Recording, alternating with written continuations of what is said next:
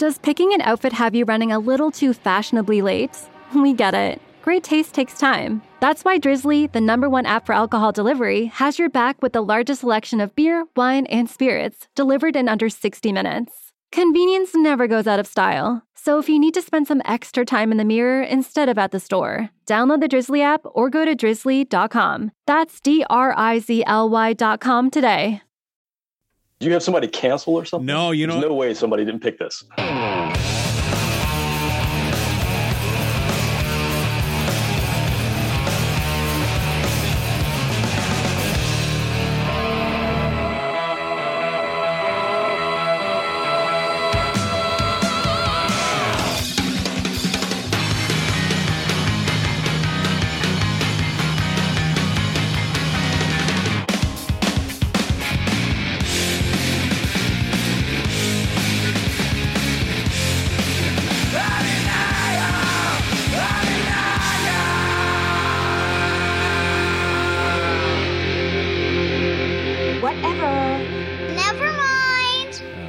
Nice little uh, Husker Du poster there over your shoulder. Yeah, and check this out, dude. Oh, look at that, man. Huh? Yeah, I'm a big, big Husker Du fan. Yeah, not surprising. You seem to like almost every band that uh, of at least, one or two records, right? I, I'm amazed at how many different because I, I think I have a pretty wide palette, right? But then when I Yep. talk to someone like you, and, and it's just like, well, I, I guess I'm just kind of a novice. Uh, yeah, you see all these, you see all these cases behind me. Those are full of CDs, and Yeah. there's three more over here, and then I've got vinyls elsewhere. So yeah, Mm. I've spent way too much money on music over my. yeah, you know, makes you happy, right? And now, is, is that Eddie head? Is that just like a head, or is that the one there? Wasn't there one that like actually held CDs in it? Oh, I think there was, but that's actually a mask. Okay. A couple years ago, they had some company that put out a couple of different Eddie masks, and of course, I had to buy one Nice. for no reason at all. All right. I'm talking to uh, Kevin Williams of the In Obscuria podcast. Uh, thank you for joining Whatever Never Mind, Kevin. How are you? I am good, man. I'm stoked to be on and stoked for this episode. This is a big record for me, man. So I was definitely looking forward to this one. They, they're, they're funner when it's one that you don't have to do a lot of listening research. At least it is for me. Uh, even though I still end up doing a deep dive on the record a few times leading up to it just to make sure I, I can remember everything properly. But this album, uh, it wasn't too far from any CD player I had for I don't know a, couple years. So right on Absolutely. when it was released. And I've had I've had like um, I don't know at least four different copies of this thing over the years. I don't know about you, but I, oddly enough, only two. I had the original release, and then I I, I upgraded for that Psalms edition or whatever. That Satano Siciliamos. Oh, I lost your audio. what's that? You froze, so it was all I saw was the Oh. CD for a second. What, Oh. what were you saying? I was saying I got this from BMG. I don't know Okay. if you remember that. Yeah, oh, yeah. You get, I- I you get have- your one penny records. Yeah, I, I, well, they were they were free for me. right, right. and then of course I had to pony up for the uh, the latest vinyl copy of it as well. That's uh, you know, on a mic, kind of like maybe I'll buy it because I see it every now and then, and it looks pretty fucking sweet. Uh, have you busted it out and played it? Oh yeah, I played it today actually. It sounds great. It's red vinyl. It's, it's super beautiful. Now the Ultramega OK, they actually did the whole hardcore dial down and remix thing properly with Jack Endino. Is it the same kind of thing with that, or is it just like a remaster? Do you know the the backstory there at all? I, I don't know. I think it's just remastered because there's nothing there's nothing significantly different about it when I hear it to my ears at least. It, it doesn't have like I have the Ultramega OK version as well, but no, this is not that. The only thing this had was a lenticular cover, you know, big whoop. Yeah. Oh, that's pretty cool though. Are you a blue collar man when it comes to beer, or what are you drinking there? Is it some kind of snooty asshole stuff? What do you got? I have Mexican beer, man. Oh, this is the Pacifico, cheapest stuff man! I can I can I can hammer a few of those down without uh, too big of a, a complaint. Yeah. Exactly. I, I couldn't decide between this or the Coors Light tonight, so I went with the Pacifico. I just grab what's in the fridge, and it's almost always Coors Light. You dig deep enough, you'll get some uh, uh, leftovers from all the random stuff I buy here and there. But exactly. I have some of the frou frou stuff, but I, I just go for this. for are we going to see you in Nashville this summer? Yeah, man, we're going to be there. Both and of I, I told my Both of us, yeah. And I told my co-host, I said, we'll at least get, you know, either the kids' table in the back or maybe the, the table in the bathroom since we're the new guys. Oh, right on. Uh, oh man, but uh, back to uh, back to yeah. Do we even say the album we're talking about today? Soundgarden, uh, their third record. Uh, I guess I should officially say coming in at number two on Rolling Stone's greatest grunge albums of all time is the 1991 record from Soundgarden, Badmotorfinger. This was released uh, September 24th, 1991. It was produced by Terry Date and Soundgarden. It comes in at a pretty girthy 57 minutes and 42 seconds. Recorded at A&M Studios in Los Angeles and uh, had the singles Outshined and Rusty Cage. This also featured bassist Ben Shepherd, who replaced technically Jason Everman, but he was kind of a fill-in between Hiro Yamamoto, who played with them up uh, up through Louder Than Love and most of that tour, and then uh, Jason Everman kind of filled in for a while, and then it just wasn't a good fit apparently. And they got Ben Shepherd, who uh, has the lowest guitar to crotch ratio that I can think of uh, of almost anybody. Uh, kind of a cool look, if you ask me, but yeah. this record man was was uh, one of the biggest ones of this movement i i got into this more than nirvana um but to me it was outshine that really really pulled me in i had already heard louder than love because i worked at the college radio station but only because of that it was a record i would play and this was really a next big step for them uh where were you as far as timeline when this came out as far as getting into it Did you know that this? I read something. Now this may not, may or may not be right, but I read something that this came out the same day as Nirvana's Nevermind and Red Hot Chili Peppers' Blood Sugar Sex Magik. Is that true? as far as i can confirm i read the same thing and i read something else saying that this came out one month later All I can really say is that I have no idea. Uh, every the, I found more information saying they all those three came out on the same day. I mean, oh my God. Yeah, no That's doubt. crazy. That is crazy. But yeah, so me, I was a freshman in college when this came mm-hmm. out. So I was, I grew up kind of a punk rock kid, skater kid. And then I discovered Iron Maiden and Metallica and, and got way into metal and ultimately got into hair metal. And when I started my college freshman year, I, you know, I had this crazy collection of hair metal, thrash metal, punk, uh, even pr- prog rock. So I was all over the board even back then, but it was just an age of discovery for me because I was discovering all these different types of music. And when this came out, um, I, I- if it came out on the day that, that we were saying, I got Red Hot Chili Peppers, Blood Sugar Sex Magik, and that's probably my favorite album of the '90s, hands down Mm, it's a good one.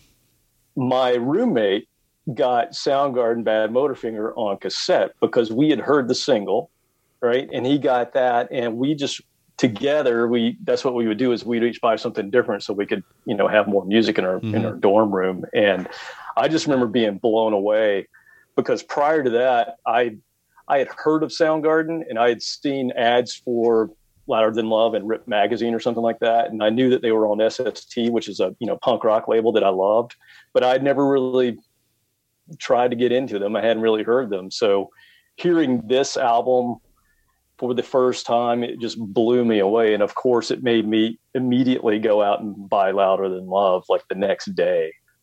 So, They- yeah, this- they're very different records, man. They are, but you know, at that time, I was trying to be the snotty cool kid and and have the stuff that, that came out before. Yeah, yeah, exactly. Not much has changed. I'm just older. Um, yeah, I was trying to I was trying to prove my my cool points. Well, like, Mm. yeah, well, I got louder than love. I got the old stuff. Same thing with Nirvana. I didn't buy Nevermind. No, I went out and bought Bleach oh, because oh I thought that'd give now myself that's, some cool that's points. the move. but I can't say that I had either of those prior to their big, you know, releases coming Right. out. So It I, I enjoyed Louder Than Love, and I still do, but this was just such a sonic step forward. And I don't know if it was the addition of Ben Shepherd. They do give him a lot of credit for kind of changing how they approach songwriting with this record as a, as opposed to years prior. But um, I mean, also, I mean, Chris Cornell was like just at a zenith level as a creator. I mean, the, the, he's coming off the Louder Than Love tour.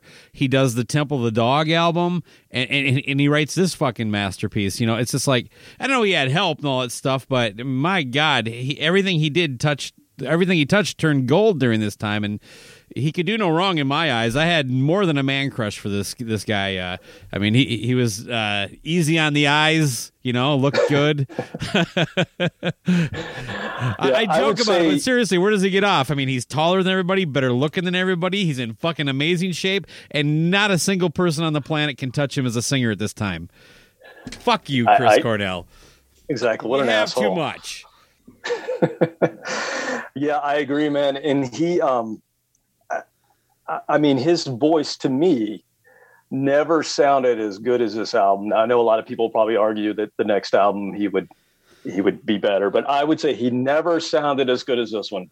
Again, I never, I've never thought about it because, I mean, he sounds so good on Superunknown and on Temple of the Dog. He just is just doing some amazing. But this record, there's not a bad note on it as far as him singing. It's just man, he and, and he's No. so versatile. But and this is kind of the last time, if you think about it, that some of that higher register stuff that he's hitting in this album, he doesn't really approach that again. And of course, he kind of left all that behind yeah, once he moved on to Audioslave. But yeah, definitely. even on the the albums after this, he I don't think he ever hit those high highs again. This this was where he kind of showcased it but you know i mean that that shit probably sucks to go back to you know almost like uh metallica following up and justice for all with the black album it's like let's just play some like standard rock classics for a while this uh this nine minutes of riffing is a bit much but and, Yeah. and lars can't keep up anymore Well, and they decided to include some bass guitar as well, which Yeah, which. I liked. That's that's helpful.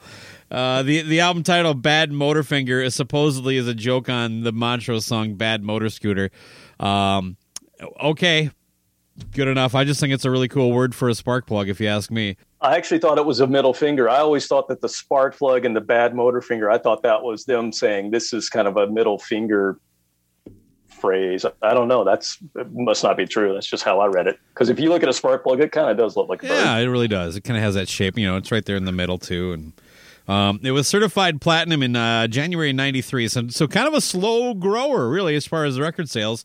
It didn't hit double platinum until April of '96. So sales wise, Superunknown is their biggest record. But I, I, I, for me, I think it's obvious why this one is number two on this list and not uh, and not Superunknown. And I think they're both amazing rec- albums, but it's not all about sales, man. A, cou- a couple things from reviews. Um, Spin Magazine, uh, uh, a woman named Lauren Spencer said, uh, basically, they draw on older hard rock influences without sounding derivative. I think that's an excellent way of describing this band, um, especially at this time in this record. There is a ton of like, especially Black Sabbathy or even Zeppelin kind of feel to it. But at no time do you feel like Yep. you're listening to Sabbath or or uh, or, or, or Led Zeppelin or any other kind of influences. You know what I mean? Even fucking Fleetwood Mac would probably seep into their brain a bit. Yeah, and I would even say I, I made a note in one of the songs where they get you know they get a little proggy in some of these some of Oh, these bits, and I even sure. reference I even reference King Crimson. They kind of have a little King Crimson vibe in, in some parts. Yeah, I'm I'm leaning on you for the more obscure references. I'm just gonna knock it out of the, with uh, Led Zeppelin and, and shit like that. Uh, Black Sabbath, you know the easy the easy ones. So you're the host of the In Obscuria podcast. You got to come up with the Obscuria. I'll, I'll try. I'm bringing the fire, baby. oh man! Uh, and then I also like to mention when I have it, my favorite uh, uh, crusty record reviewer Robert Christgau was less impressed by this album. Of course, uh, he was uh, the Village Voice writer at the time. Um, I wonder if Robert Christgau is still alive. I'm not sure. He sounds like an old fucking man in '91.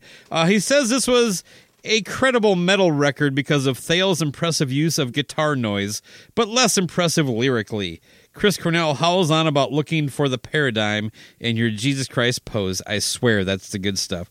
So yeah, Robert Christgau, the old stick in the mud. Uh, oh, not not one that gets invited to a lot of parties. That Mister Christgau. Yeah, completely disagree. I think the lyrics in this album are fantastic. man, I, Cornell is one of the better lyricists of all time. I think. I don't even want to just say for grunge. I just think he he definitely has a oh an elite level of of not just the lyrics but the melody and then and fitting to the music and just I don't know. You're trying too hard if you're if you're going to nitpick or critique those in a negative way, but.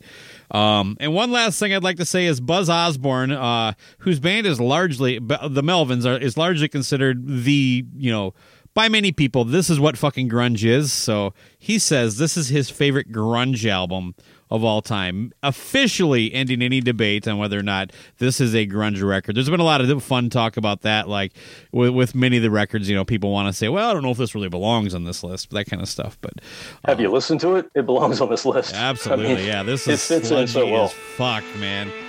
Yeah. Yeah, I haven't heard that about this alone. record in particular, but I like the fact that if Buzz Osborne is saying this is fucking grunge, it's a grunge album. Well, uh, any other thoughts on the album before we get into it? No, man. Let's let's dive in. The record opens up with Rusty Cage.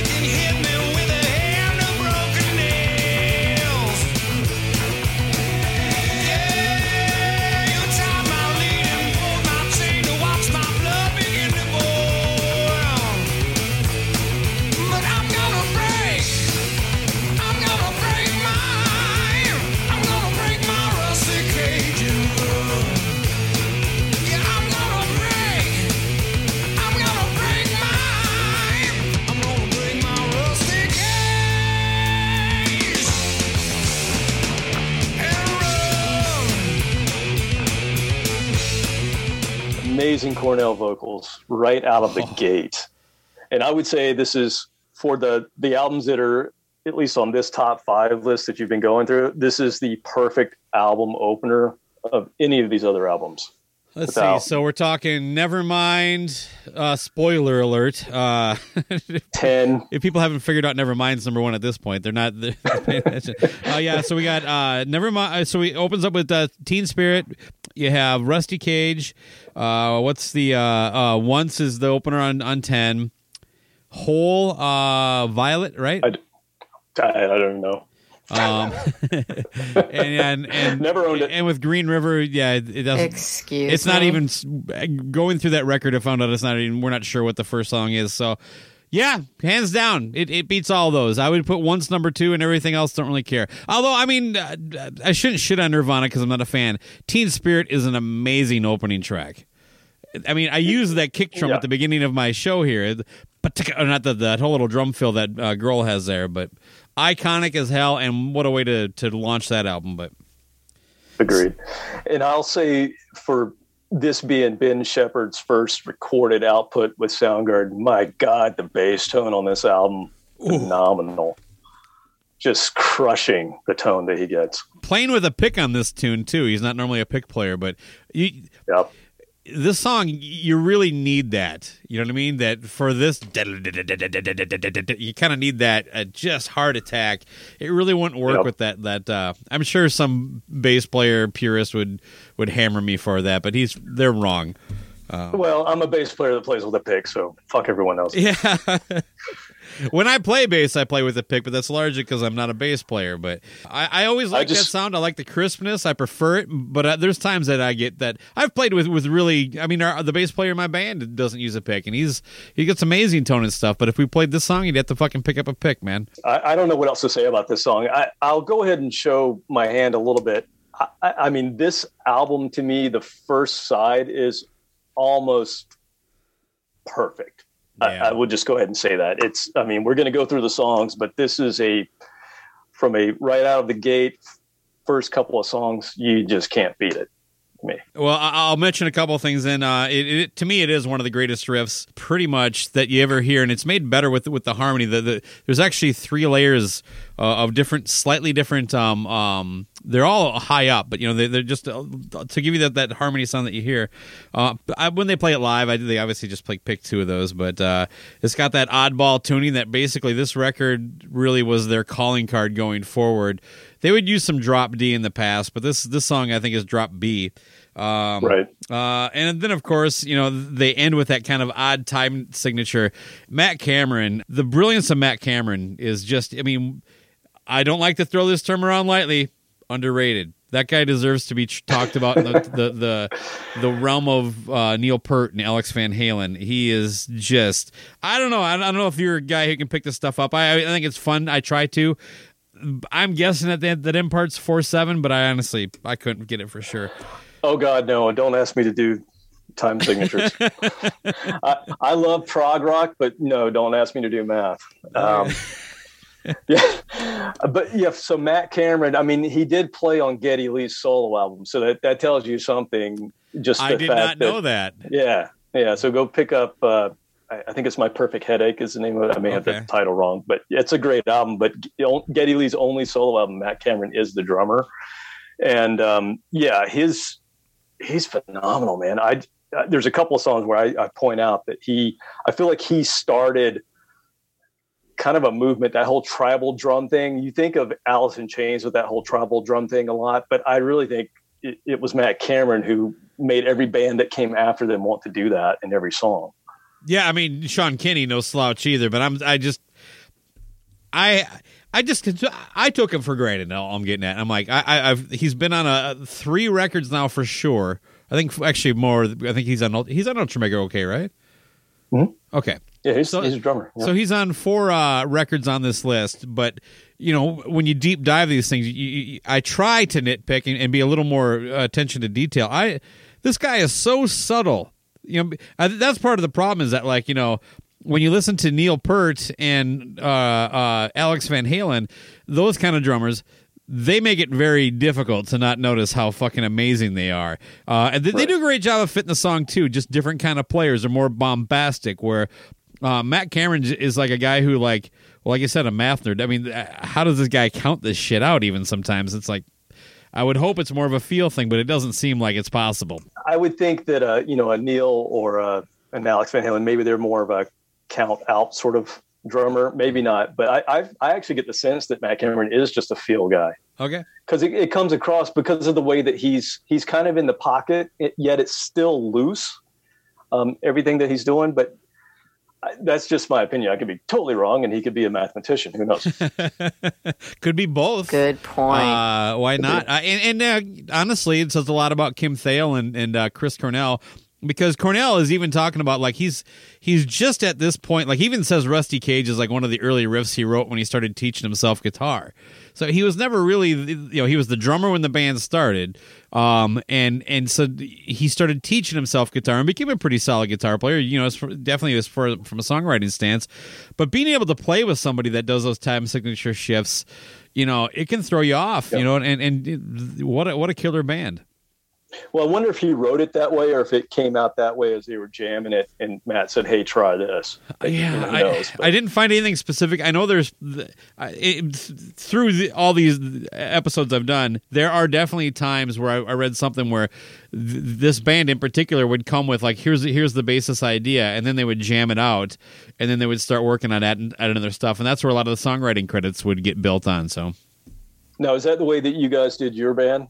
Because I, I know that I've been in different bands where that's the, that was the approach, right? Somebody brings in a riff and then you just jam Oh. it out oh. until you figure it out. the two most f- fruitful methods were I would either have something almost complete and bring it in, or towards the end, I started working with our guitar player, Treble, and him and I would literally just sit down and for about four hours, the goal was we leave with a, a, a rough demo of something.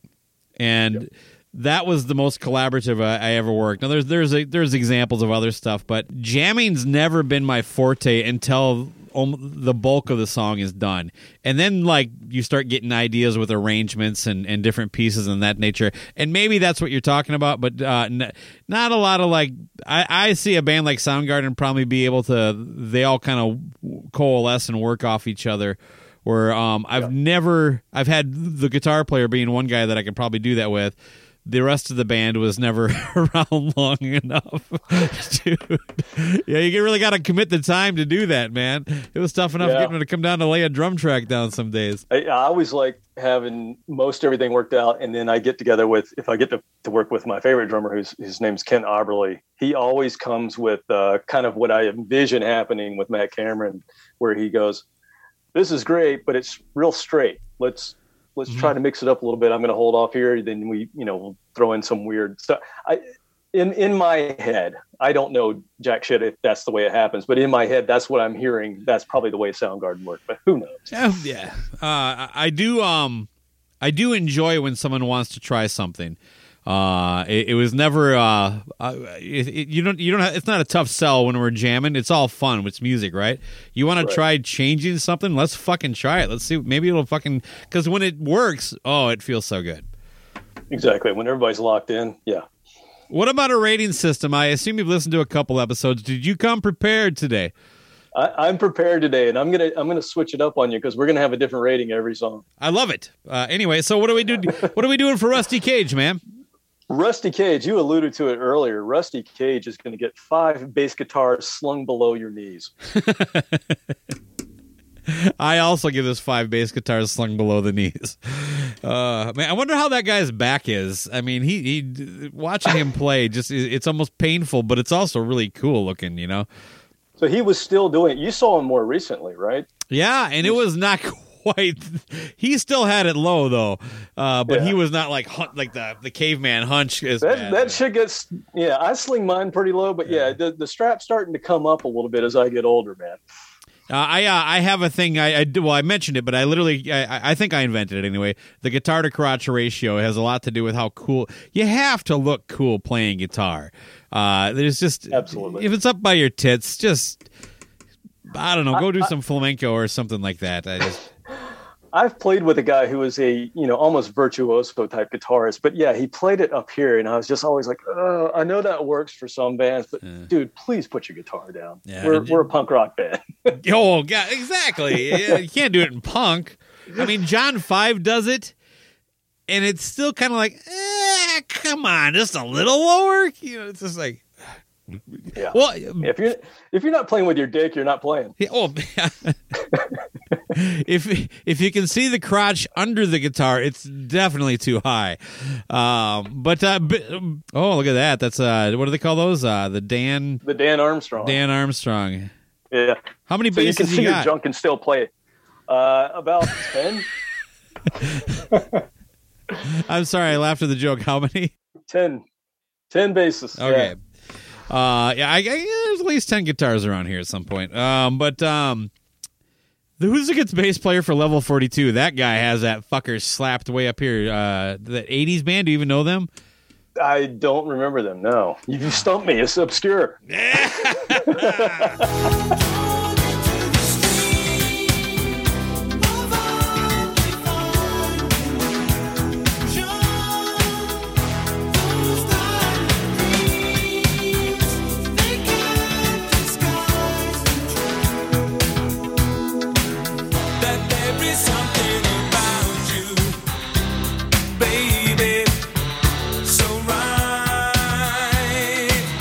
go. All right, so we got two uh, bass guitars, or fi- two two five perfect ratings, I guess so far. Is all I'm trying to get at there. The next song, Outshine.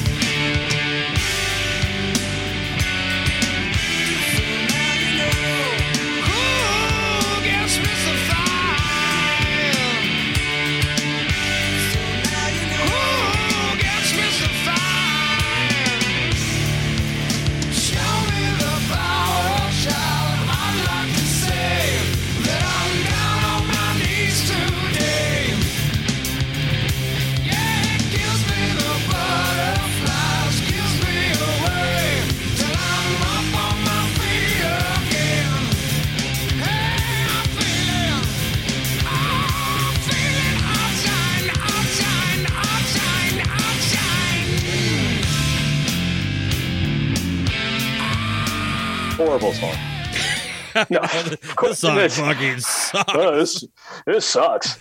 No, this is a, this is the perfect one-two punch. Oh, you can't man. get a better one-two punch than Rusty Cage and Outshine. In fact, if they would have had nothing on the rest of the album and released a a two-song single, it would still be number two on this uh, this list to me. It is so fucking good, and one of those classic drop D riffs. I mean, that's that. boom, boom, boom, boom, everybody ripped this off. Every band Yes. after this from from the '90s pretty much rips this off going forward. I watched the video uh, uh, today. Still holds up. They got the new HD version of it. I thought it was going to be more of a kind of a time capsule. That's how my memory uh, was for it. But it's actually pretty badass looking still. Uh, but I mean, this song helps. I mean, and it's such a cool standout track. It just it it's it's like they're not really doing anything new or different. But this was one of the most unique sounding singles of this era. I mean, just that "Show Me the Power, Child." That just it just drives and it's just uh and and uh there's so many little accenty guitar pieces that's going on pretty much through this whole album i'll just say uh but yeah and, and of course we talk about cornell. Jesus fucking christ. He he just delivers. Um this this might be my favorite if i did a, a top 100 grunge songs this might be number one for me. I, I i i haven't put any thought into it but this is just so fucking good. It's so much better than almost anything out there. And I would, yeah, I totally agree with you. And I would say that this song set the stage for the rest of their career. To me, this sure. this made this made such a statement of who Soundgarden is. If you listen to everything before this, it doesn't equate to who Soundgarden are after this. This wonder- song says, "This is us." I wonder if because Rusty Cage is a bit of a weird song. I wonder if that would have been uh, embraced as much if it wasn't for if this wasn't the first song. You know what I mean? Uh, it's still a killer tune. I just I mean it it is it, just a little bit different. You know. I don't Yeah, know. yeah, Um, I- you remember um, Headbangers Ball was kind of making a shift to bring some of this stuff in around this time. Well, I was going to say this. Um, it's a perfect blend because it's it's huge metallic hooks, but you got these pop sensibilities in the choruses. You know that It's weird. Yeah, it, but it, at the same time, it, it again, it, it is the thing that not only set the stage for them, but to me, kind of set the stage for all of these grunge bands that would come after them.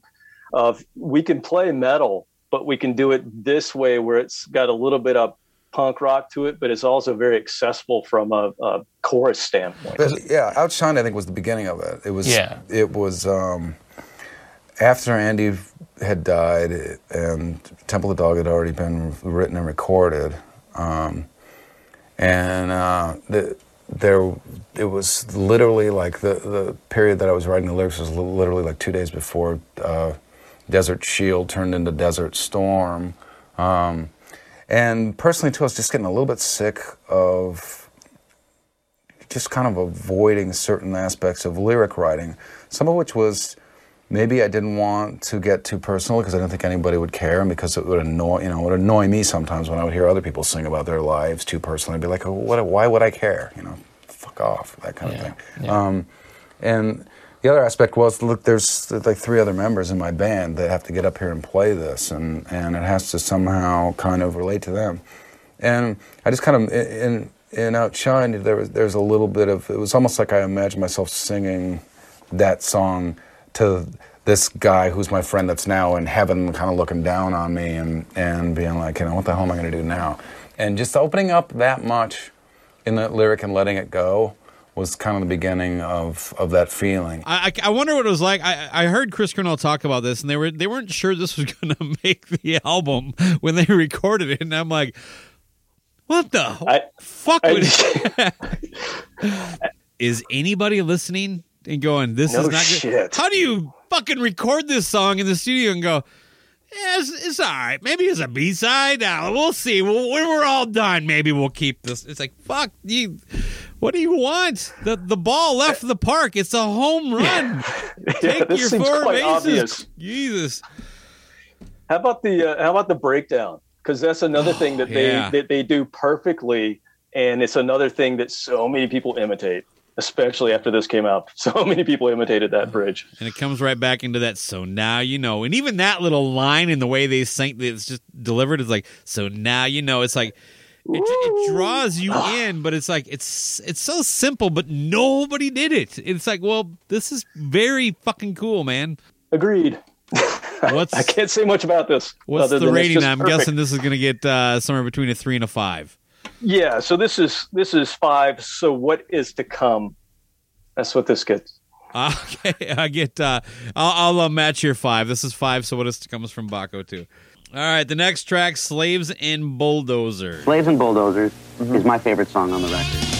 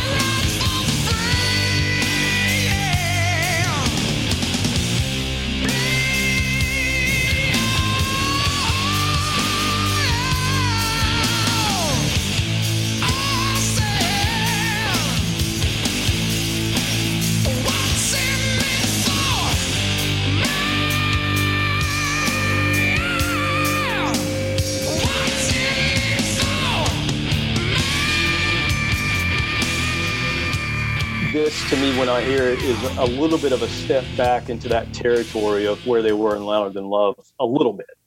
A little bit. Um, but it's very Sabbathy to me. A lot of Iommi kind of tones, and I- I mean, my God, here's Cornell again. He's proving himself to be the supreme being. Um, I, I I mean, just nailing it. I, I will say though, as cool as the tones are, and as cool as his vocals are, I'm not a huge fan of the guitar solo. I would think this would be funner if you saw them play it live in a club than say a, uh, at an arena or like a festival or something like that. I can see you really getting into that vibe and that kind of tight, kind of sweaty, you know, where, where you just see that band, and that might be the best way to see these guys too. By the way, that just in a smaller stage where they're just destroying it. I also think there's kind of an energy that happens in theaters that doesn't happen in, in arenas that um, kind of fits almost best for us. Like we learned early on that we could take a like handle a really big stage inside outside, and it was kind of great, and we were sort of suited for it. Um, but on the other hand, our music is kind of dark, and there's a sort of dark intimacy that works really well in smaller places. And so it was kind of the, the decision to like let's let's take this tour and this new album out to uh, places where it's not like a, a come one come all sort of feeding frenzy, but focus on the on the hardcore fans that have been following following us all this time. But I do like the cool breakdown in the song. Here again, they have another cool breakdown. a lot of that on this they- record, but uh, yeah, they got the, no more rights for free. Yeah. Uh, it's just, Uh, just another So, that's you the- know. that rangy Chris Cornell right there. You know, I mean, yeah, so you got a one, two, three punch with this one. You know, usually you get a one, two punch at best. Now you got a one, two, three punch. As far as I'm, I'm gonna go. I'm my personally. I'm gonna say this is one, two, and yeah, punch. Okay. Yeah, they, right. they they slow down a little bit here as far as that. I did, like I said, I still like the record. Uh, uh, well, but I can't step on your rating. This year, your rating call. What are we doing here? Yeah, so I'm, I'm going to take it down one notch. So this is going to get four dirty spark plugs. This gets three and a half dirty spark plugs for me, so a little less uh, for me. But the next song, uh, Jesus Christ Pose, I will tell you, this one was a bit of a grower for me. But of course,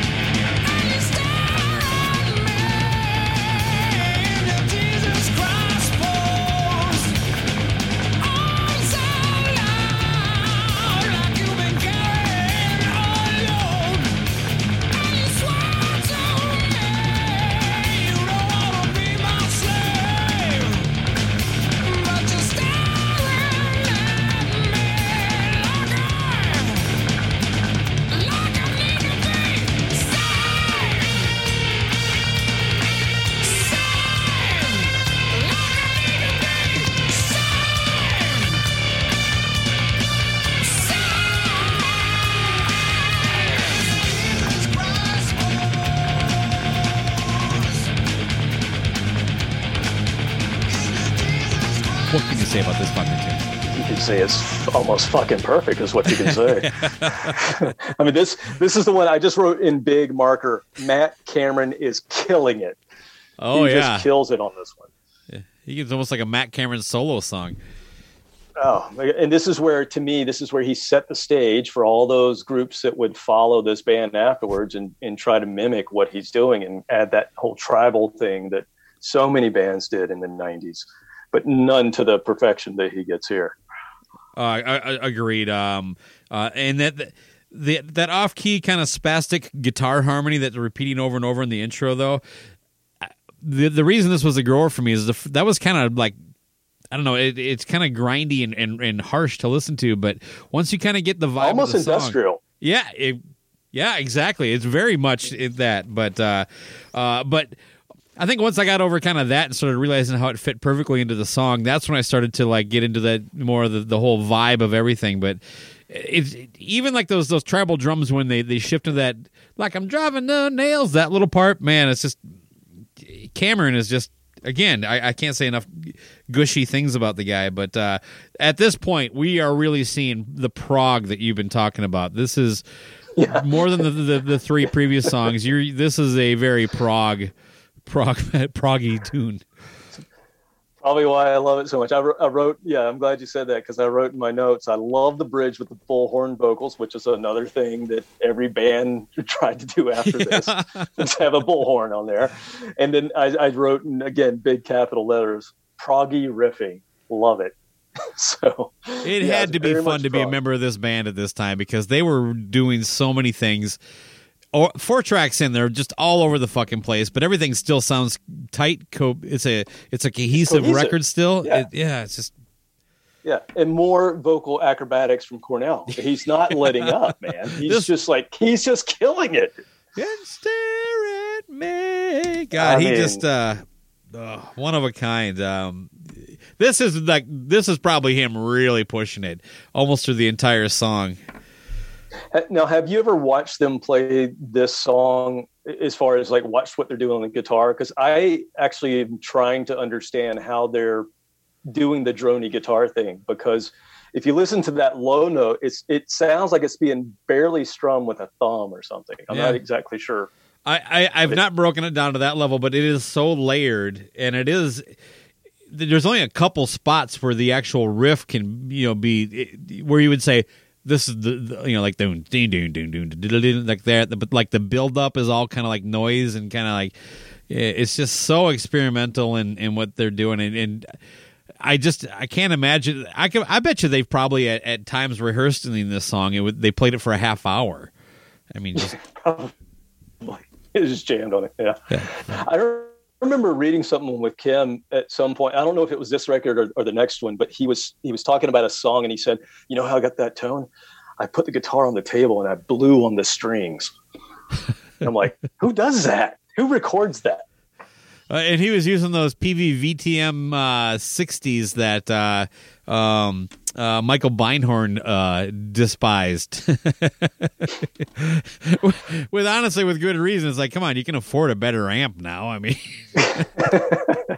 The, the tones are killer, man. The tones are amazing on this thing. yeah, So it really. I- I, think it was a lot of work getting a good tone out of uh, his rig if that's what he was really using. But yeah, you got to Well, I. I, I had look, I had two of them. You know, I, I, I'm very familiar with that amp, and they- they're very much uh, the perfect kind of like low budget. It'll give you a, a, a, powerful head with a half stack without dropping two grand. You know what I mean?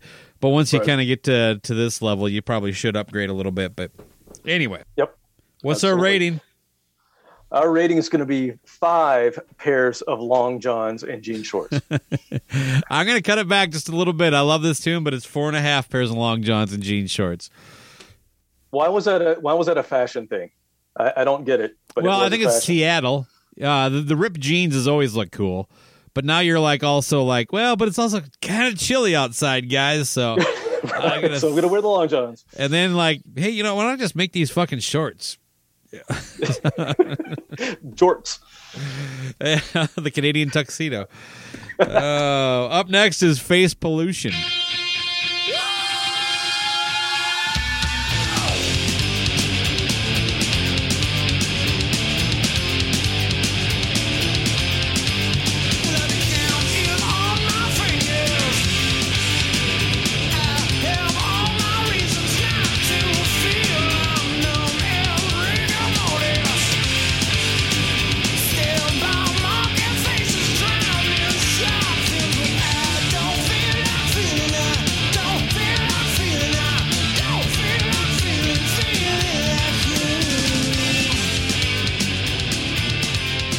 I love the, and I'm going to say this, is a very yesy, proggy instrumental bridge on this song. If you listen to the the little instrumental bridge on this song, and go listen to Yes from the '80s that had Trevor Rabin as the guitarist, it almost sounds like something Trevor Rabin would have done. Man, Quite- I, I, you know, as a guy, out there. I, I, as a guy who who's from a punk band, I wrote down once they go prog, then they go punk. To me, this is very much a punk tune, man. Yeah, no, I agree with you until that weird little instrumental bridgey thing. You were very specific, so I, I'm gonna I'm not gonna debate you on that. Uh, I, I think you might. I'm not familiar with with the the comparison you're making, so. Um, uh, All right. Again, you're bringing the obscuria. That's uh, that's the genius that you have today. Uh, I I don't like um, I I don't know. It's just not a standout track to me by any means. It's okay.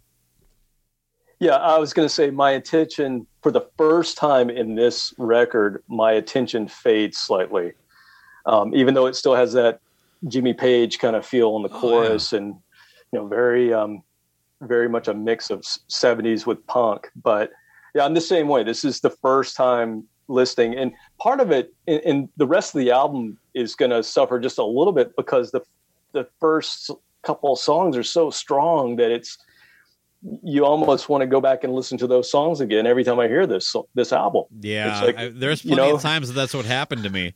Um, I, I would get to Jesus Christ pose and start over. You know. Um, Exactly.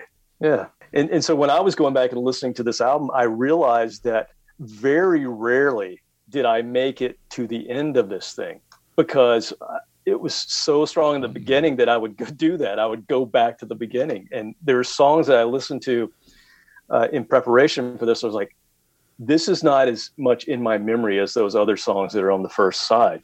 And the reason is because of that. They're so strong. the, there was only one track that that that was the case uh the, for me well i shouldn't say that some of them definitely aren't as ingrained as, as outshined or rusty cage but there is one track in particular uh on the other side of this album that i remember thinking like i remember why i kind of forget this one and you know I, I saw the title i'm like i don't remember how that one goes that kind of deal uh Yeah. this one i remembered how it went but uh I don't know. Listening back to it, it didn't do much to change my mind. What do we have for a rating for uh, face pollution? Yeah, so I'm going to do this one uh, three infected nose rings. I also have three infected nose rings, so we are pretty close on this thing all the way through. Well, uh, side one of the cassette. I don't remember if this came out on vinyl initially, but we're we're, we're going to go with the cassette because they were they were still popular in '91. Uh, and- side one ends with somewhere.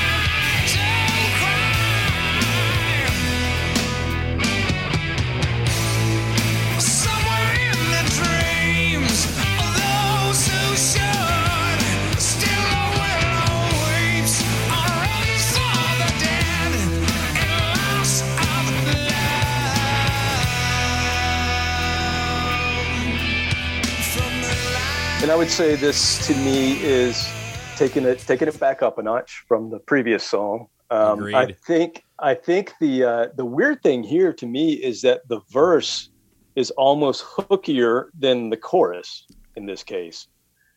Absolutely, I I- had something very similar written down. Yeah, it's uh, which is you don't normally you wouldn't think that would be the case, but that's the case here. And then I, you know, the the chorus, while it's not as hooky, it's still very Soundgarden, and it's very what you're going to get from Soundgarden the rest of their career uh, out of this. And I would say that to me, this is a standout track for Ben Shepherd. I think the bass on this this song is just incredible. I I adore the vocal. I think it's one of the best recorded vocals on the on the record. Um, but I really love that part where like you know we, you know like I wish to wish the, the kind of thing, and then but then he you know does that thing where he loves to amp up. It's like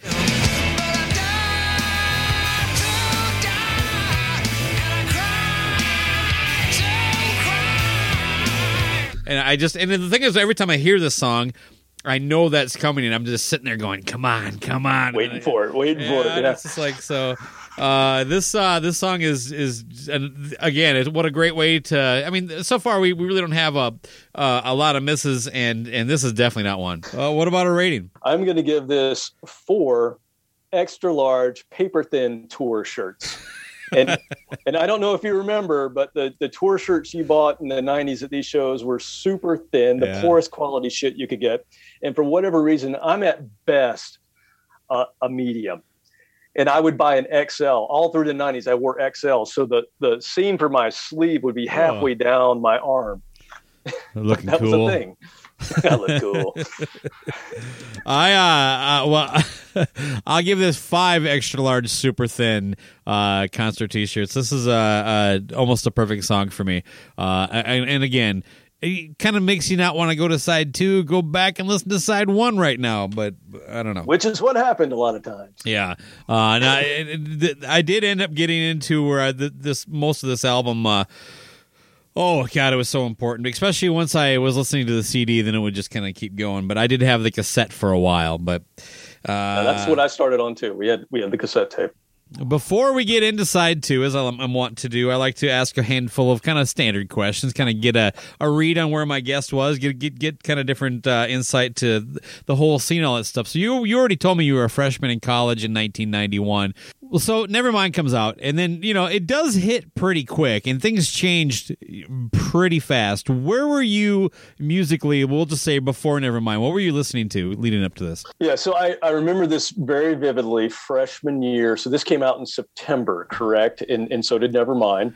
So I remember uh, in August moving in freshman year, and at that time I had just bought the Black Eyed Susan cassette tape. If you remember Oh, that I band, do. Uh, the uh, what Dizzy Dean. Dizzy Dean. Yeah, so that's it's the a, Britny that's a Fox solid singer. album. It is solid. It was their attempt to try to mimic the Black Crowes, but you know, it didn't quite work out for them.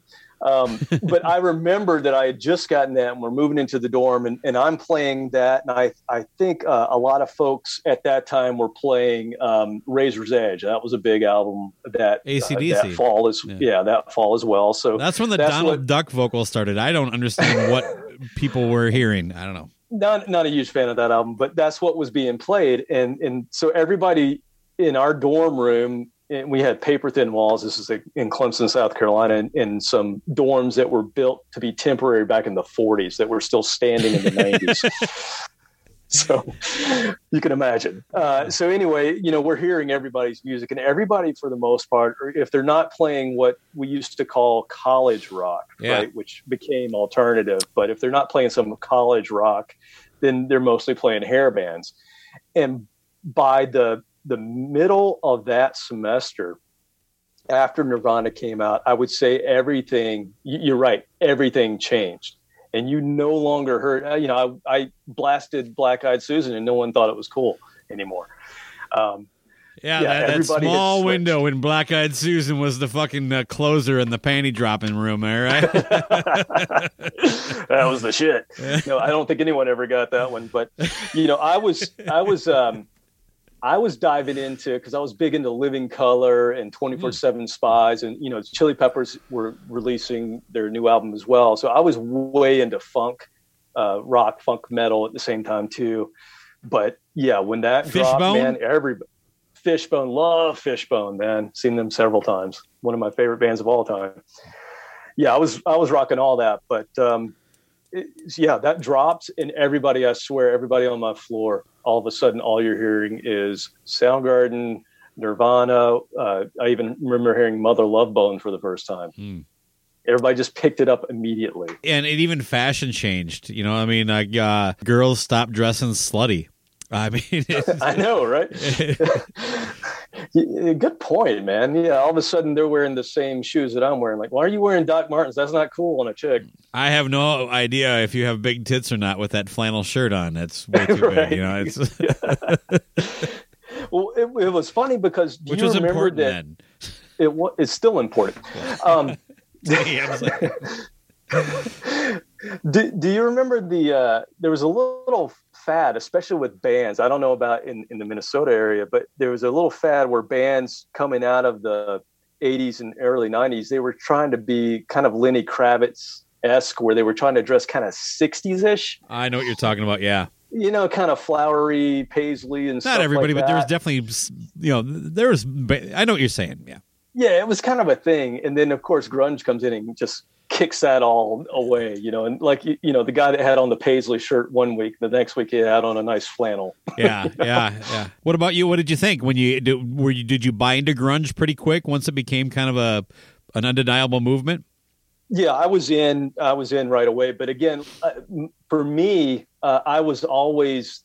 I- I wasn't so much a trend follower. I just wanted to consume everything. So, while I'm discovering grunge, I'm also discovering jazz for the first time. I'm also discovering um, progressive rock from the 1970s. What a fucking weirdo I am! But you know, I'm I'm diving into all this stuff at the same time, and I'm really getting into everything. And it, it speaks to why I do what I do now with with our show because I just enjoy music in general. If it has a guitar on it, for the most part, I'm probably going to like it.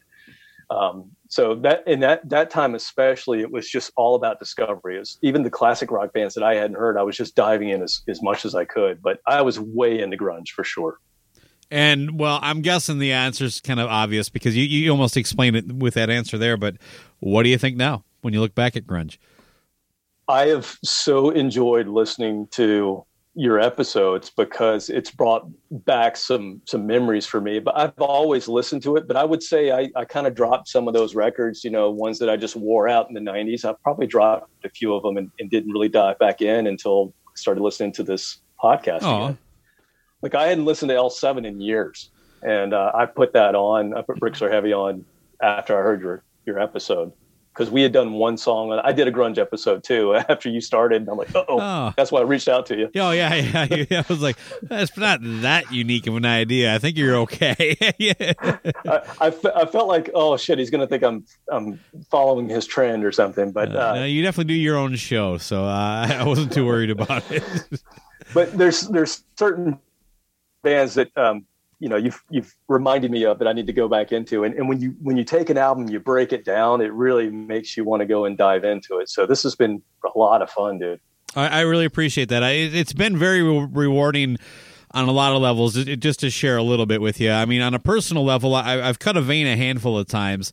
Uh, about you know, it kind of took me back to, to this time and where I was as a person, and, and a lot of a lot of the growth that's happened since then. I've kind of looked back, you know, and I can kind of see this music was very important. Music has always been important to me, but you know, it was it was, it, was like Kiss, hair metal, and then grunge, and the, at very key moments in my life, really helped kind of like get me through things that maybe weren't going great. So that that that that's been kind of fun to to kind of look back and go, hey, you know what. I, you did okay. You know what I mean? You you weren't perfect, but also just the feedback from people like you, it just it really has made it easy to keep going.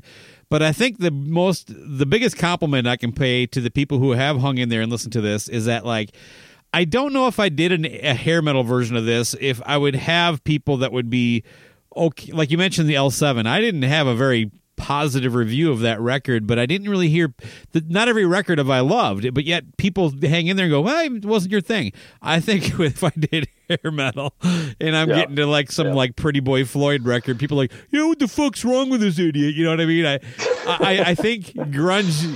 At least the audience seems to be like, "Man, whatever. This is still fun." He fucking talked about the whole album and you know whatever. I, I was gonna say, what what comments did you get from the whole album? Because I fucking hate that album. There's nothing redeeming about that to me. Nothing negative, honestly. Actually, I got like, you know what? You guys uh, were pretty fair, and neither one of us liked the damn record.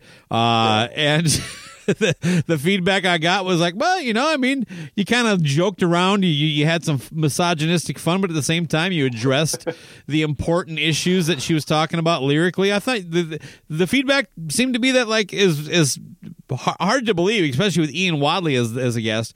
We were fairly fair and balanced. Uh, so.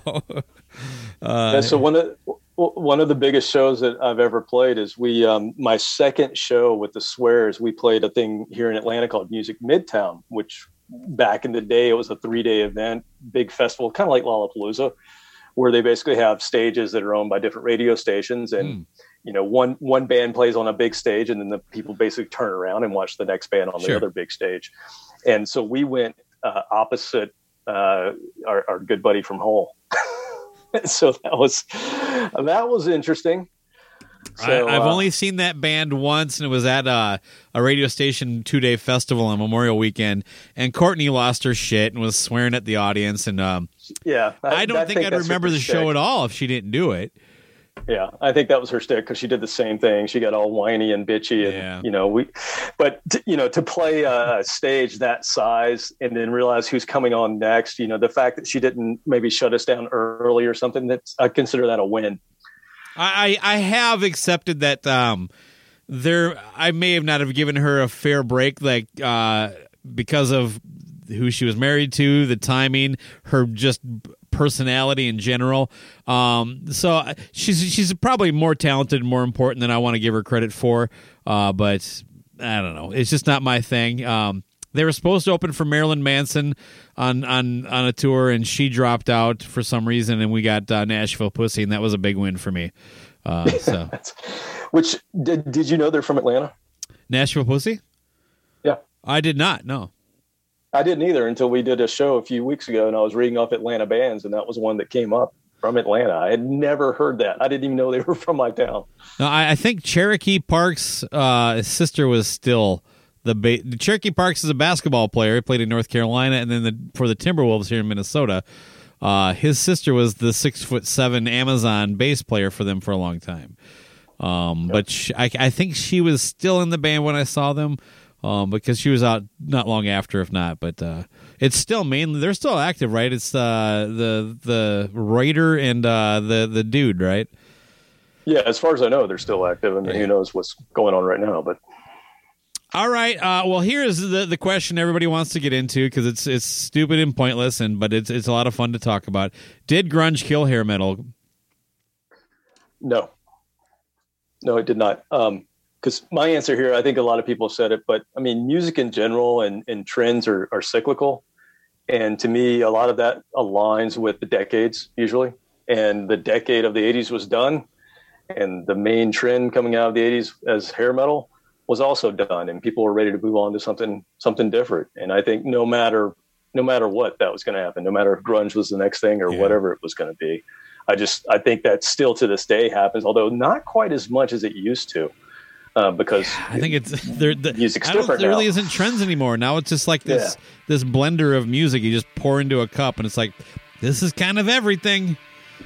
yeah, but you could you can clearly at least through the through the 2000s, probably the 2000 was Yeah. the last time, but you can clearly see the 60s, the seven when the 70s came, everything changed. When when the 70s ended, all those bands that were huge at the end of the 70s kind of went away. You know, Yeah. you had your 80s bands, same thing in the 90s.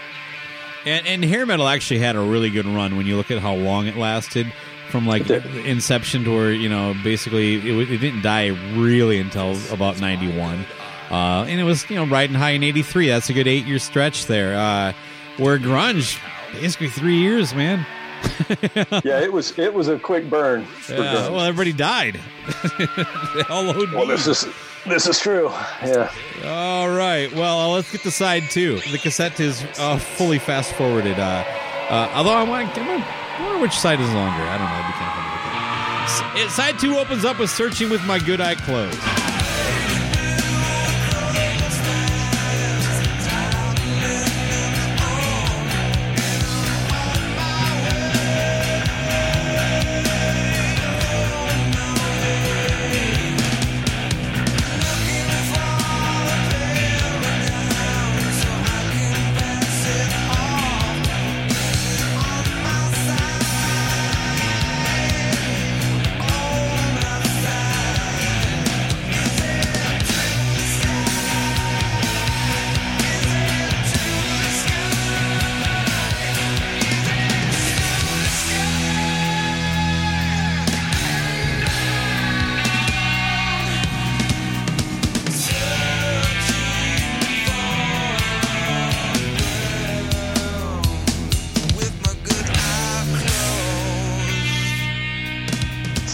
The intro to this song, do you remember where that came from? I'm sure you. Oh, the little wind-up toy that The little wind up thing. Yeah, Yeah. I think people This now would is a have cow. no idea.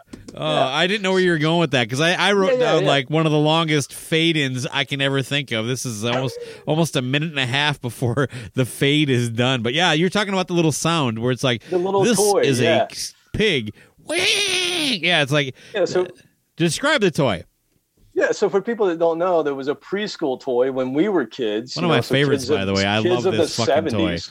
I did too, and it was basically, uh, I think it was kind of round, and it had a big dial on it with an arrow, Yep. right? And then around the dial were pictures of animals, and you would turn the dial, and then I think you would pull a Little zip string. you would pull, pull a zip string, yeah, and then it would turn, and wherever your arrow was, it would say the, the cow, whatever the animal is, it would say the cow makes this noise, and it would play the noise.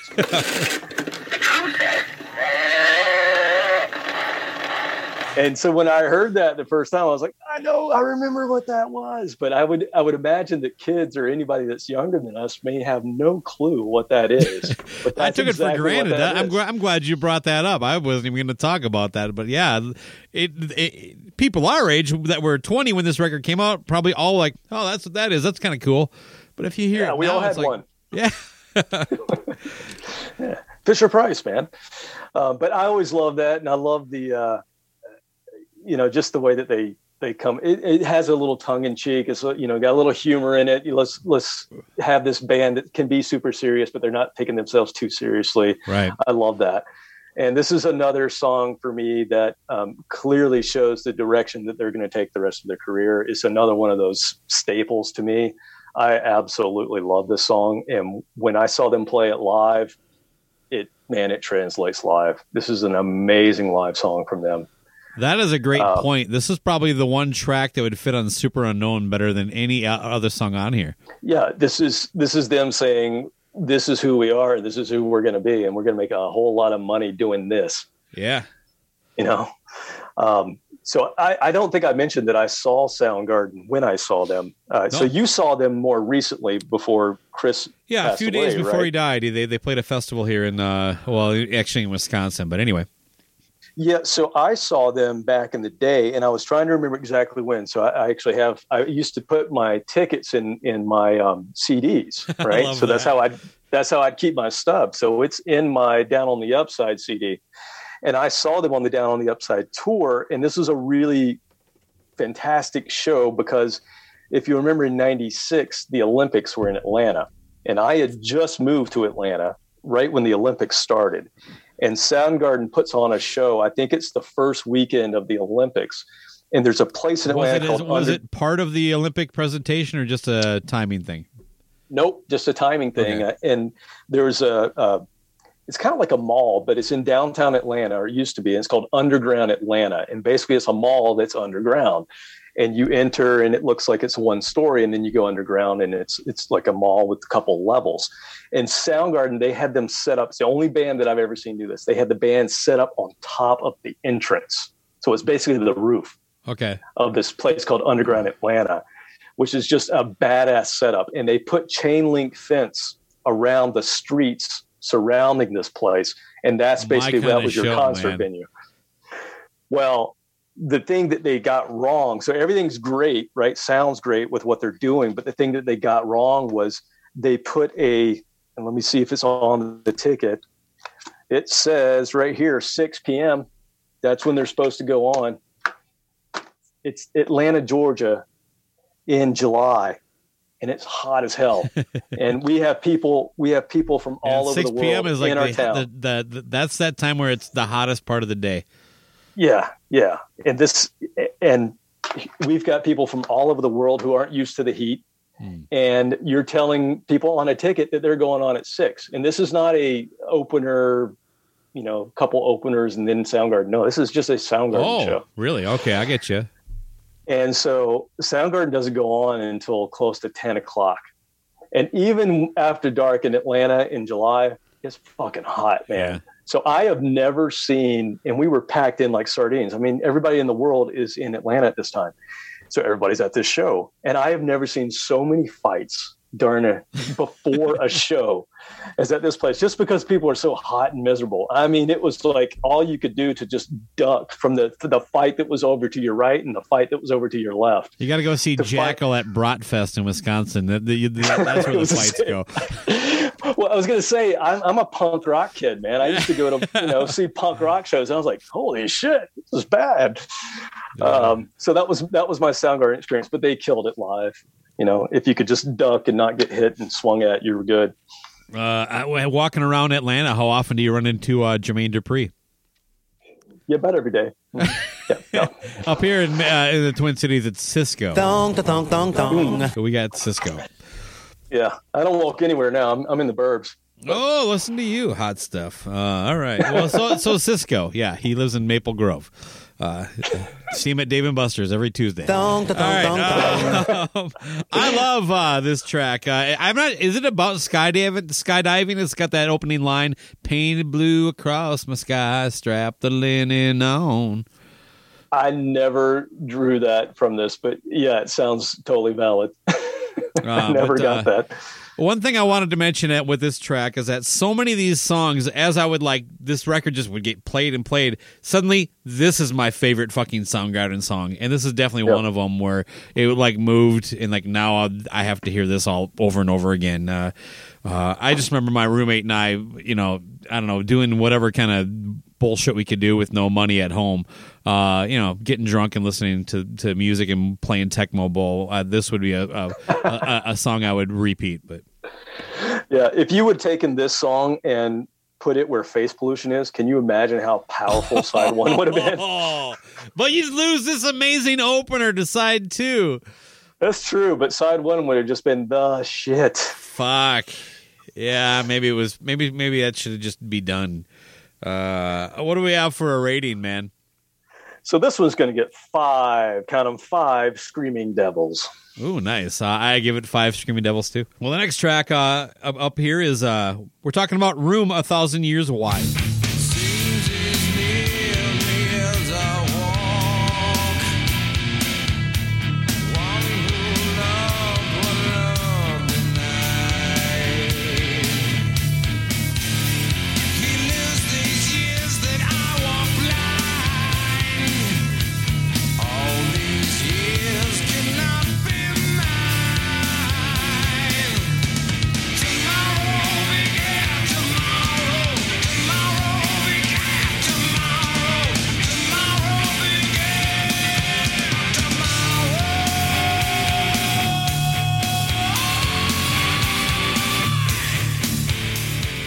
Song has one uh, main problem. I, I love parts of this song. I think the Matt Cameron time signature awesomeness is just incredible what he's doing in this Oh, song. he is just nuts on here.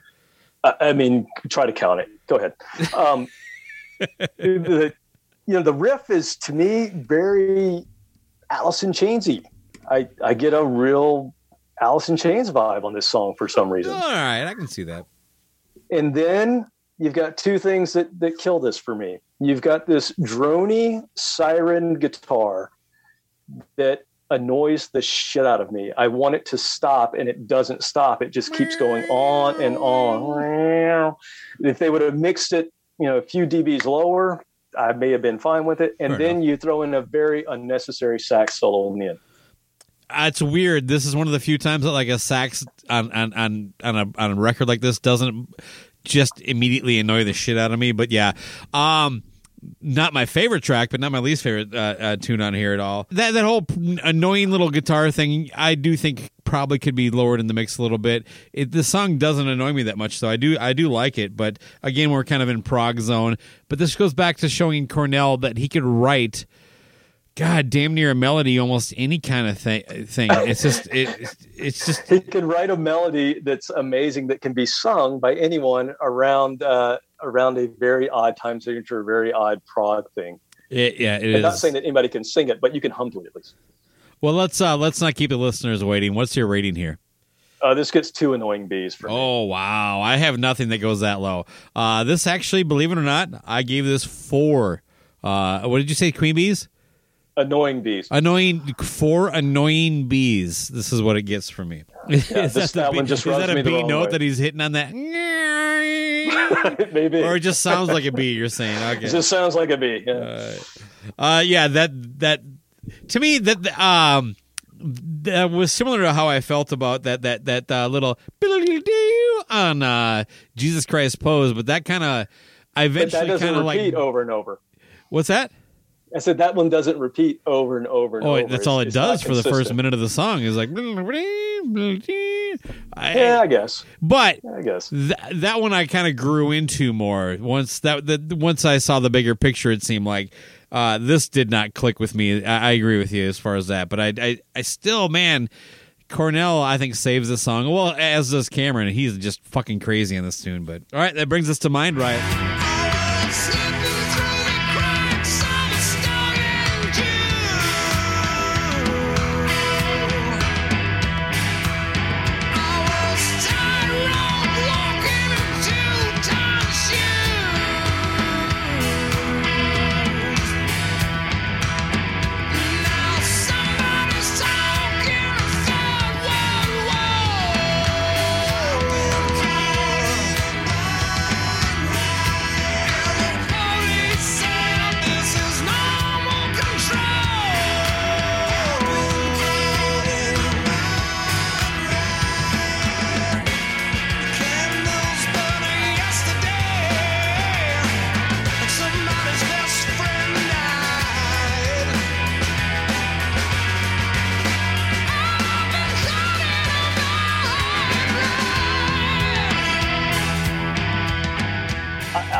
Vocal acrobatics, and you don't, you won't get this again.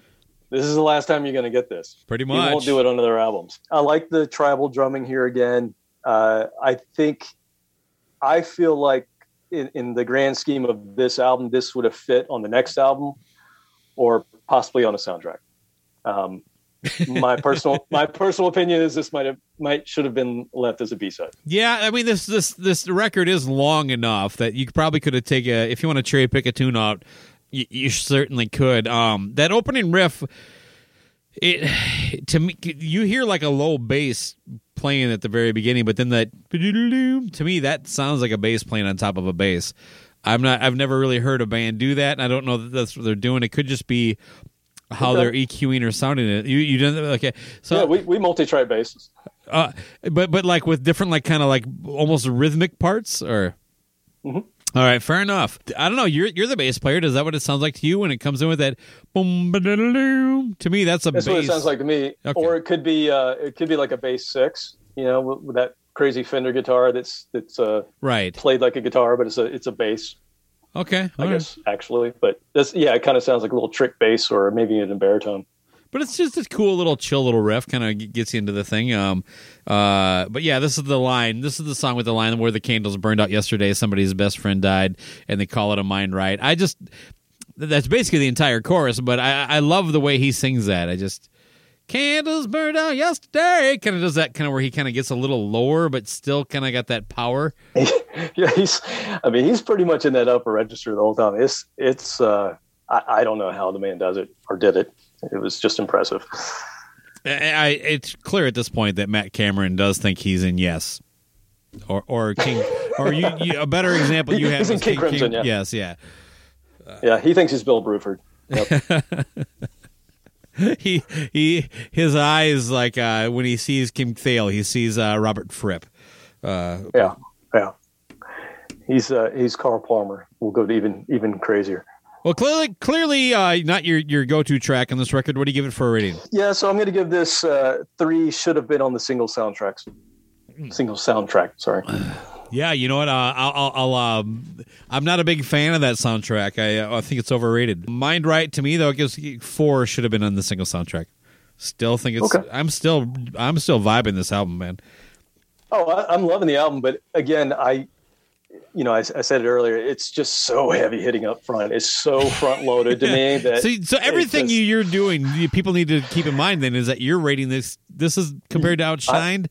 Yeah, I'm comparing everything to the beginning of the album. Okay, yeah. To me, then this is probably a one. uh, if I have to do that. I'm giving it its own little spot on this album and then where it fits. But uh, up next is Drawing Flies.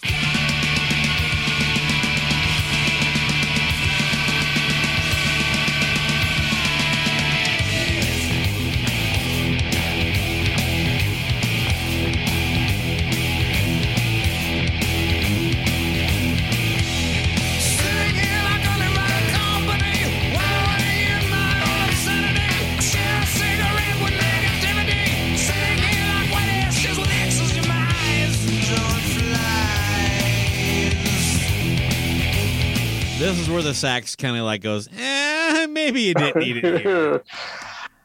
I, I feel like this is. I mean, I sort of like it as, in a way. I think it's a, an odd choice again for this album, given you know the fact that I'm basing everything on how strong the beginning of the album is, and it's almost a little ultra mega ish. A, a little Oh, bit good. Yeah, a little bit. um, it would have fit fit in that time frame. Um, I love the change up, but uh, it it still comes across to me that this might be the one piece of filler here on this album. Ooh, I wouldn't go that far. I I do love that that the doon da dee loon da dee. I think again Cameron is killing it here, but sitting here in the, the just that melody that they had going on there, it's the sax that really ruins this one for me. and, and maybe that's what it is for me too. It just, like I said, it feels like them uh, maybe doing something they'd done before. Yeah, and it's it, it really is kind of a abrasive sex too. It's like it's kind of violent, and maybe that's what they wanted to. The song's called "fucking Drawing Flies," and then I immediately think of cat turds. Uh, so uh, anyway, what do we have for a rating on "Drawing Flies"? It doesn't sound like unless you have more, but it doesn't sound like we want to elaborate much more. Uh, yeah, I don't. I don't really have. I, I, I, the only other thing I wanted to say is it it is quick. It ends before it really gets established. I did I did want to say that bass breakdown at that where it's just the the bass, drums, and vocal doom, is kind of badass. Right after the fucking sax you. solo. Uh, you can't deny it. Yeah, I mean the Shepherd and Cameron. I mean, just phew, they're just firing, man. They they clicked right away. I'm assuming. Yeah, it Uh, had yes. to be easy. I, I'm going to give this uh, two and a half free BMG CDs. Uh, can I give it four Columbia House CDs I didn't pay for? Sure. I just I feel like we're we're not giving them the, the proper respect of of CD theft. Uh, all right. Well, the next track, Holy Water. Maybe this one perks, perks you up a little bit.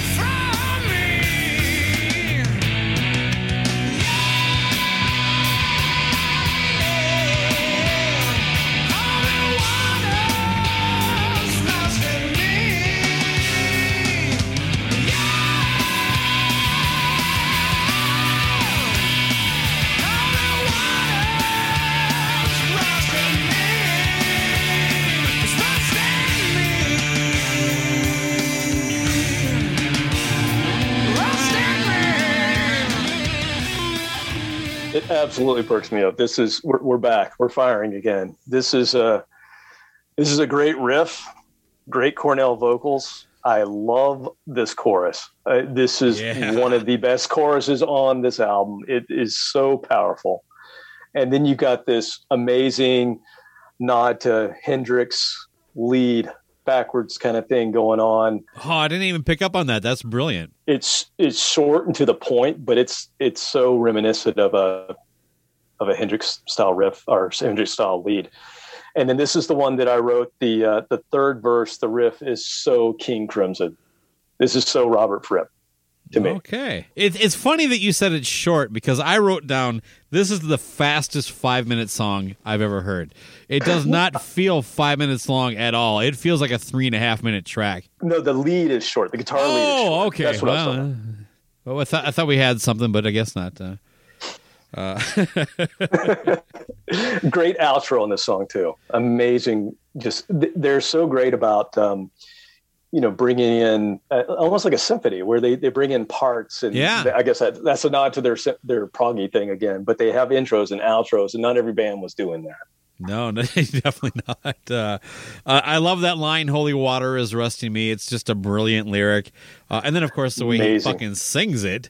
It just it's like, um, yeah. Oh God, it just holds it out forever and just nails it. Oh my God, the guy was amazing. And and on the second chorus, we let's give uh, a little more blow to Matt Cameron here. He play on the second chorus. I, I I didn't hear it on the first one. He plays the first half of the second chorus pretty straight, and then almost goes halftime on the second half of it. And it, you don't even know really what's going on. But I'm like, he he could. I think when he gets bored, he just has to come up with a drum part to keep things interesting for him, so he doesn't get distracted. Like you know, because you know drummers are pretty simple guys. They are. He he, he goes into his "What would Bill Bruford do?" mode. Never heard that name before until today, and now it's just, uh, it's going to be a thing. I bet you will never hear it again on Covers and Fire. I Probably, I bet I'll never hear it again. Unless I'm hanging out with Sisqo. Oh man! So holy water. Let's give it a rating, man. This is. Uh, I'm going to tie this to the uh, the concert that I saw because they played this song. So this is going to Oh, get five. damn. This is going to get five pre-show fights. I also gave it five pre-show fights. Uh, uh, kind of want to go to Atlanta now. Well, here we uh with the record closes out with uh this is the one track that like when I was looking at the I was like I, I just couldn't remember how it went looking at the song title and the the album closes with new damage.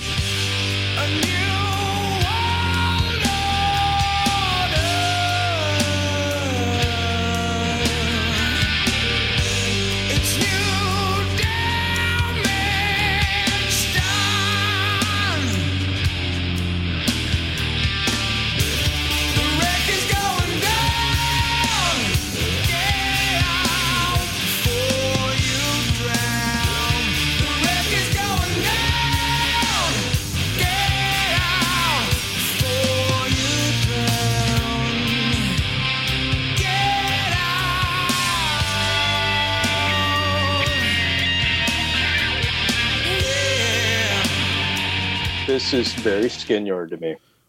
Oh wow. This comes across very skin yard, and I know those bands were tight, so I don't know if that was on purpose or if it just reminds me of something they would have done. But um, that was the first thing, and that's you know the other thing I wrote is this is pure sludge. This is them doing just a sludgy. When you think of grunge and the tone and what was coming across from a you know uh, Sonic's perspective, this is that sludgy song. And uh, I used to make mixtapes back in the day for my friends because I had so much weird music, and I, I La- remember. lady friends. I wish no, it's mostly dudes. Ladies didn't want to listen to what I was listening to, unfortunately. Yeah, I found that out too. yeah. so, I, but I do remember putting together these a collection of grunge tapes for people, and I would call them muck instead of grunge. I call them muck. So you're So like, this- uh, uh, what do you think tonight, there, uh, uh, hot girl, uh, salty dog, or black eyed Susan? Oh. you, you, uh, you know that I know who Dizzy Dean is. Uh, anyway, I'm sorry. No worries. carry on, carry on. No, I was just gonna say. So I, I would put this song on that. I remember on the one of the mixtapes ca- I called Muck, and this Okay. this to me fits that title of Muck. this is just a sludgy tune. Uh, the riff and the chorus is fantastic, and uh, I wrote here. So see see what you think. But other than Skinyard, the other thing that came across to me is a very Rollins esque last half of End of Silence. If you go back to End of Silence album, Rollins band, this song kind of fits that mold as well. I don't know that band enough to to to, to comment on that. so, Really, that was another one. That was uh, at the same time. That was another one of the albums that we were rocking out, at least in our dorm room, with Okay. with this album. that explains the uh, lack of squish. But uh, uh, I, I I said the last song was a, a very fast five minutes. This is a very slow five minutes for me. I, I the melody is pretty lacking. This is kind of like. I do think this would be if I took one song off, it would be this. It's fine as a closure, to be honest with you. You want to put the album together and, and package it this way. I'll listen to the whole thing. That'll be the only time I'll listen to this, though. Unlike a lot of the records on here, there are like playlist kind of tracks on on this album that I will just cherry pick out and just crank the shit out of. You know, especially we're talking the, the tracks on Signed One. But at the same time, this is a fun album to listen to, and in that sense, I think this it, it it fits better than it does as a standalone track. I think Holy Water would have been a fine closer. Uh, It would. I- it, it and it just it, oh, just the rust in me. I don't know, but that said, uh, what do we have for a rating here on New Damage? I, I think I like this probably a little more than you. I, I give this four muckety mucks. Okay, I- I'm not too far behind you. I give it three muckety mucks. So uh, it, I, again, I, think that's the lowest rating I gave of anything on the record. But uh, I should mention, I, did note, and I, I don't think we've talked about Kim Thayil enough. This song, he does a lot of really cool playing on this track, as far as like some of his his uh, the way he approaches things. Uh, I know Chris gets a lot of the credit because he he's a songwriter, but man, Kim was just the perfect guitar player for this band. And and Chris actually worked off a hymn for the songs they for this for this band. And, and and this song is a great example of that. And that'd probably be the one standout reason to, to kind of listen to it as, as a fan. It really does showcase him versus you know we we do we giving a lot of love to Cameron and, and Ben Shepherd and of course Cornell next world singer. But uh uh yeah Kim Thayil was really the guy for this band and, and deserves you know a, a good chunk of credit man I agree. It's kind of funny that we got all the way through the end of this album and we hadn't mentioned his name once. So, I don't really know he how came that up at least once, maybe, but yeah, Yeah. He, he definitely deserves it. You know what I mean? Like he, he he is so key to what they do here. I was gonna I was gonna say along with with Cornell, he was the the other person that was talked about at the time and still really those are the two guys you think of and of course we've been giving a lot of love to the rhythm section which you know thank you very much but um yeah he was he's an amazing guitar player and, and nobody sounded like him In a scene that really kind of needed that, you know what I mean? All these kind of musicians, they all kind of stood out, and it was kind of neat. kind of like Cantrell in a way you know he was the he was a guitar hero but he wasn't a guitar hero but very much in the camp of Cantrell Yeah, I think Cantrell probably actually is a guitar hero, but it, Kim Thayil definitely was. Like, I mean, he was on the guitar magazines. He was everywhere. He was mm-hmm. Always being talked about, you know. So yeah, it it, it seems like as time has gone on, because he kind of really just stepped away when Soundgarden took a break. Did you really didn't hear from him until they came back? That's probably to his detriment oh, in this sense. So, but yeah, we he he's fucking pretty killer. yep agreed All right. Well, I always give the, the the guests the last final thoughts. So here's my my final thoughts on the record. Um, you know, I've basically shared a lot of personal stuff during this series that that has basically been dug up going through it. I don't have anything new to, to add there, so I'm just gonna uh, go straight to the record. This record showed me that Soundgarden we're really in a different league than anybody else from that scene. You know what I mean? Uh, They just they and, and, and these are all amazing bands that we talk about here, but they just were as musicians and a band, probably more importantly, were were just on a different level. And that's not taking uh, anything away from anybody else, but. I read in Mark Yarm's book, "Everybody Loves Our Town," and I, I, um, I apologize, I forget who said it, but it was somebody talking about a show they had played with Soundgarden where they actually headlined over Soundgarden earlier in the days. But like he said, like everybody knew Soundgarden was better than everybody else in the scene because they had Chris Cornell, and eh, and I mentioned it earlier. He was definitely riding a creative wave from Temple of the Dog going into this thing. It's just it's amazing how I don't know, just how much he put out there during this short period of time. And I'm not talking about his life. I'm talking about like 90 to 92. He just cranked out some gold. Uh, he was just I don't know, whatever, just knocking out the park. But the, for the music, to the melody, to the lyrics, he he was a next level talent. And then you talk about him as a singer. He's he's one of the probably five greatest rock vocalists of all time. Period. Uh, this record stays at number two for me. Uh, Rolling Stone got this one right.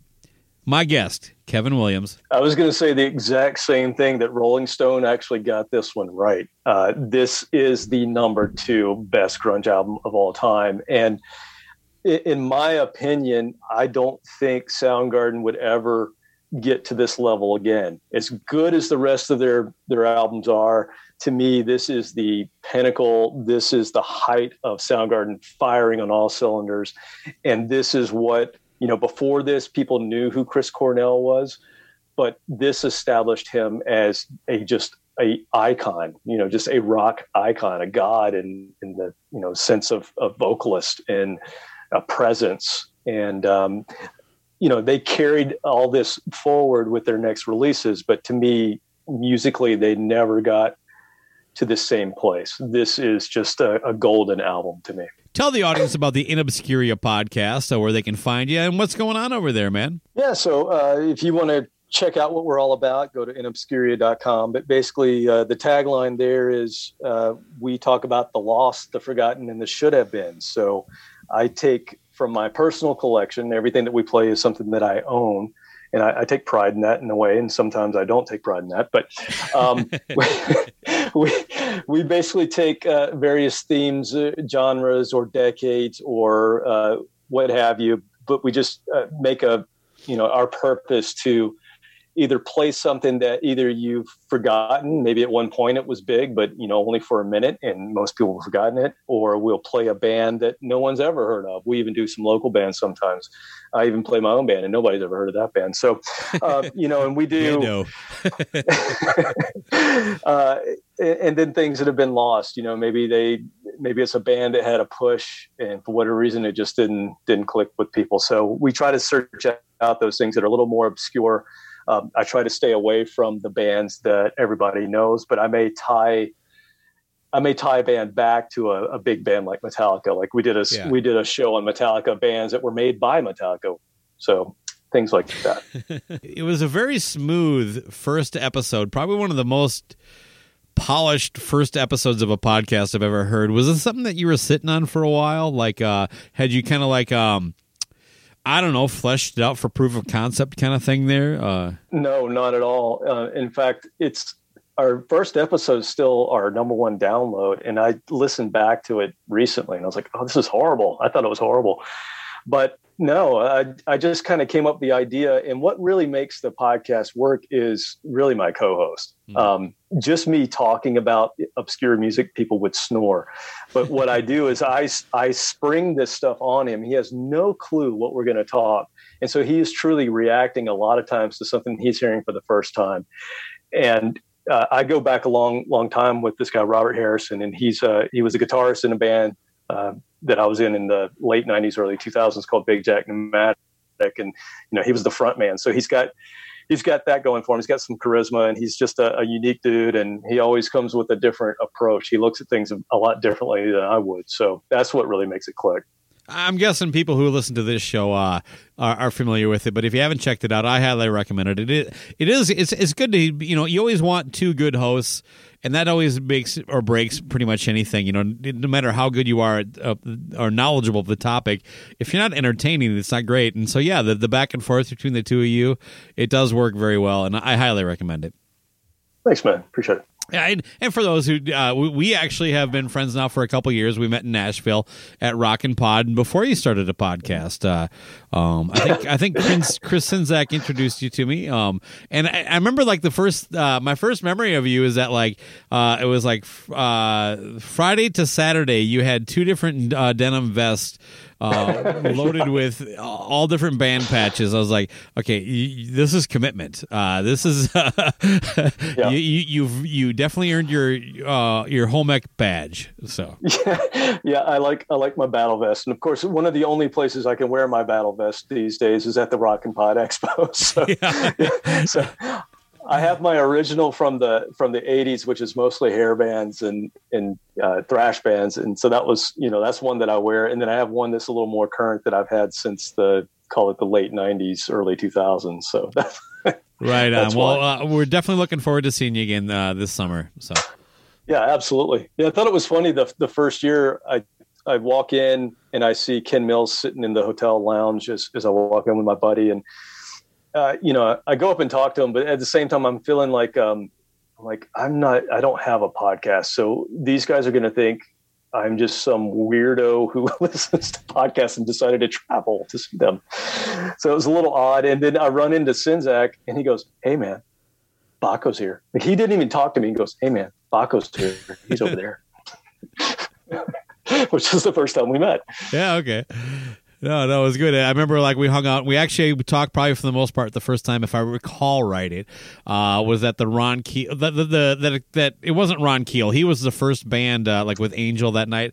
But I remember Right. we uh, uh, inside and outside we, we we caught up a little bit. And then I talked to you the next day and all that good stuff. But you know, it's uh, it's uh, uh it, it's it's been a friendship that I've enjoyed. So Me too, man. well, thank you so much, uh, Kevin, for coming on the show. Uh, definitely check out the In Obscuria podcast. It's one of my favorites. Uh, it's one that I go to weekly. All the best to you and yours, and, and, and thank you again. I I couldn't have enjoyed this more.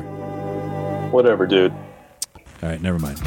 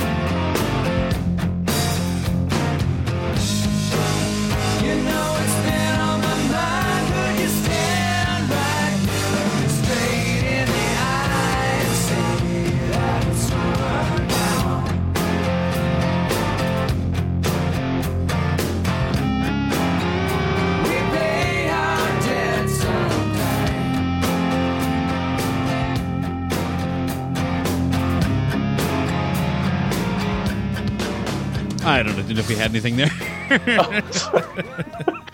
I was going to say I do agree, but I edit, felt like yeah. I already said that. Okay. Yeah. It's NFL draft season, and that means it's time to start thinking about fantasy football. FantasyPoints.com features industry leading experts and prognosticators using proprietary hand charted data to help you score more fantasy points. FantasyPoints.com is the place to go for whatever kind of fantasy football you play. Whether you play fantasy football, daily fantasy sports, or do a little bit of everything, Fantasy Points has the meticulously researched content to guide you to victory. And why wait for the fall? Fantasy Points also covers the new spring football league, the UFL. Join the guru, John Hansen, Scott Barrett, Joe Dolan, and other massive names in the fantasy football universe with an exclusive offer. Use code Pantheon for 15% off any fantasy points package, including the all in package, with access to every article, tool, and data nugget that Fantasy Points has to offer. That's fantasypoints.com and code Pantheon for 15% off at Fantasy Points. Fantasypoints.com. Code Pantheon. Score more fantasy points.